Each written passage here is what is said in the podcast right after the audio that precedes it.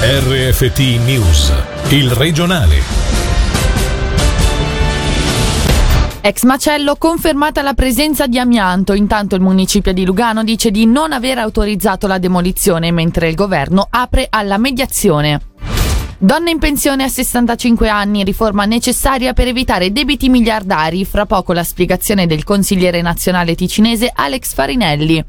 Due passerelle ciclabili per avvicinare Lugaggia e Sonvico sono previste nel nuovo progetto del governo da quasi 9 milioni di franchi per completare i collegamenti tra Lugano e Capriasca.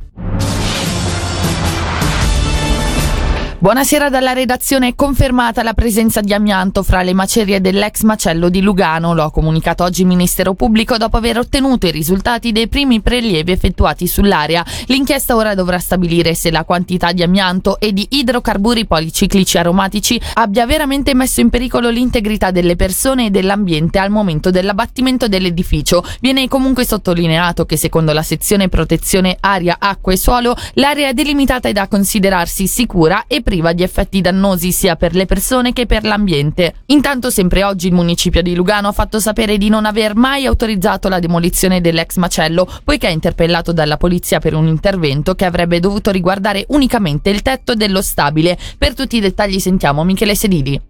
In merito ai fatti che nella notte fra il 29 e il 30 maggio hanno portato a una parziale demolizione dell'ex macello, il municipio di Lugano ha precisato in una lunga nota che l'intervento sull'immobile prospettato dalla polizia per ragioni di sicurezza era di natura minore e riguardava sostanzialmente il tetto e non la demolizione completa dello stabile mai stata sottoposta né autorizzata dal municipio. Per chiarire la dinamica dei fatti si è deciso per l'apertura di un'inchiesta interna, a complemento di quella penale amministrativa già in corso. Nella stessa nota il municipio di Lugano ribadisce anche altri punti, la disponibilità al dialogo con le realtà autogestite presenti in città nel rispetto della convivenza civile e delle leggi vigenti e gli approfondimenti già avviati per trovare una sede che potesse sostituire l'ex macello. Fra altre possibili soluzioni è stato identificato il sedime del consorzio Medio Cassarate e i servizi comunali stanno ora portando a termine studi di fattibilità. Una possibilità al vaglio è quella di destinare parte del sedime situato in via della stampa a Cadro alle attività dell'autogestione.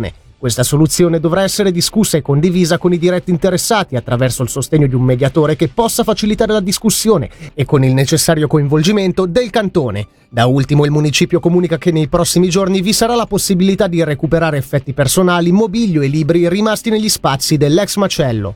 E della questione relativa all'autogestione a Lugano non si è riunito solo l'esecutivo di Marco Borradori, ma anche la Commissione Sanità e Sicurezza del Gran Consiglio. Dall'incontro però è uscita solo la classica fumata nera, con 17 deputati divisi e orientati addirittura su quattro fronti diversi. Sentiamo Angelo Chiello. Mentre il municipio di Lugano cerca di chiarire i contorni della demolizione dell'ex macello, una cosa è certa. Anche la Commissione Sanità e Sicurezza del Gran Consiglio sull'autogestione non ha ancora fatto chiarezza su come procedere. Nella riunione di questa mattina a Bellinzona, infatti, la discussione è nata da una mozione pendente che chiede un ruolo più attivo del cantone sulla questione.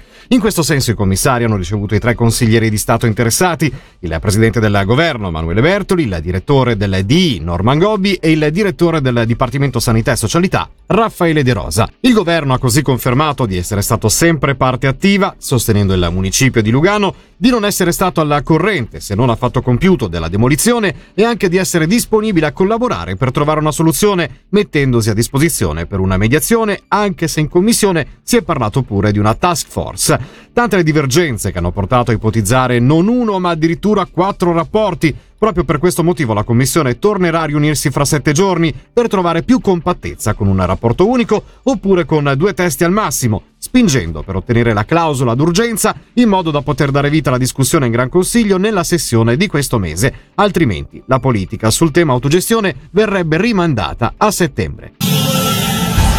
Le donne andranno in pensione a 65 anni e questa è una delle misure previste per il risanamento del primo pilastro che da qui al 2030 vedrà mancare nelle proprie casse 5 miliardi di franchi. Il tema è stato affrontato ieri dal Consiglio nazionale dopo che a marzo aveva già ricevuto l'approvazione degli stati. Non sono però mancate le divergenze e non è escluso che il popolo sarà chiamato ad esprimersi sulla questione. Questa mattina è intervenuto in diretta nel Marga Inchiello Show il consigliere nazionale PLR Alex Farinelli. Sentiamo.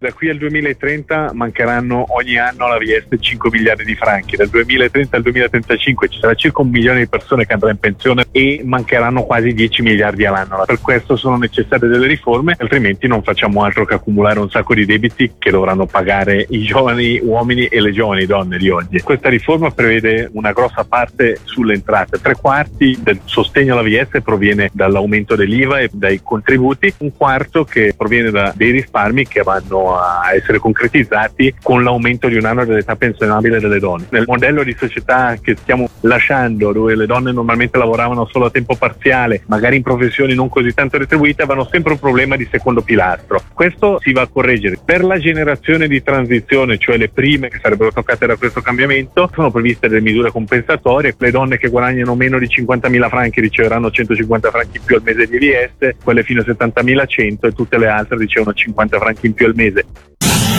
Lugaggia Sonvico in pochi minuti di bicicletta sarà possibile grazie al progetto inserito nel messaggio licenziato ieri dal Consiglio di Stato che prevede la costruzione di due passerelle che chiuderanno il cerchio di piste ciclabili tra Lugano e Capriasca. La spesa ammonterà a 8,7 milioni di franchi con la partecipazione di 3,9 milioni da parte del cantone e il resto a spese dei comuni in causa. Una prima passerella lunga 150 metri collegherà Lugaggia e Sonvico. A collegare Sarone e Lugaggia un progetto di massa massima per l'adeguamento di una struttura già presente. Sentiamo Fabio Martini, capo dell'ufficio della progettazione del Sottoceneri. Gli obiettivi di questo concorso erano di cercare un'opera che fosse innanzitutto inserita bene nel territorio, un altro requisito era cercare di garantire dei collegamenti il più possibile razionali con i percorsi esistenti e poi c'erano tutta una serie di criteri tecnici, finanziari e ambientali che permette un collegamento molto più rapido e diretto alla ciclabile e alla rete esistente. L'ubicazione della passerella approfitta innanzitutto di terrazzi naturali già esistenti su cui si appoggia e poi questo progetto è ubicato in modo da salvaguardare riguardare praticamente totalmente le zone boschive. Il messaggio prevede anche un'altra passerella, quella denominata Sarone. È stato deciso di cercare una nuova soluzione progettuale che è un po' un ibrido, sarà una nuova struttura in acciaio che però si appoggia sul manufatto esistente. A livello di tempistiche, ecco, il nostro obiettivo è di avere l'approvazione di questo credito d'opera entro il 2021, pubblicare il progetto nel 2022, procedere con i lavori sicuramente nel 2023.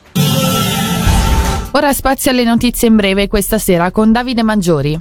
Scomparso da Zugo la scorsa settimana e ritrovato privo di vita a Biasca. Il corpo di un escursionista 53enne è stato individuato nella serata di ieri e recuperato dalla Rega. Il comunicato della Polizia Cantonale di Zugo esclude l'intervento di terzi.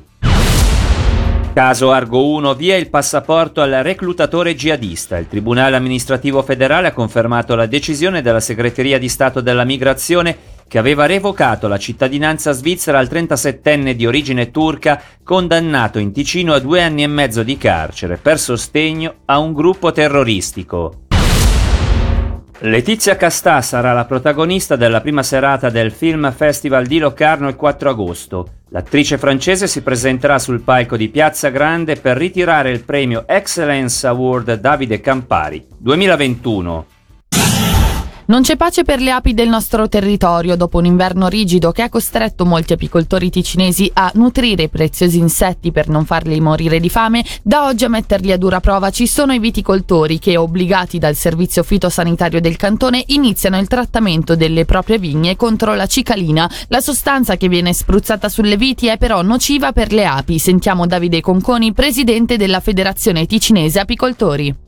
Dopo un inverno con perdite importanti, dopo un inizio di primavera promettente, adesso non c'è nettare. Molti apicoltori hanno dovuto nutrire per non far morire di fame le proprie colonie. Una situazione che genera molti costi per eh, gli apicoltori, per l'ambiente potrebbe avere una ricaduta di meno insetti che fanno il lavoro di impollinazione. I viticoltori sono obbligati a fare il trattamento con contro la cicalina, un insetto vettore della flavescenza dorata, una pericolosa malattia della vite. In questi giorni sta fiorendo e le api frequentano la vite. Se l'insetticida dovesse cadere sulle api rischia di succedere una catastrofe. Invitiamo i viticoltori ad effettuare i loro trattamenti al di fuori delle ore di volo delle api. Poi il prodotto ha il tempo di asciugare non ha più questo effetto devastante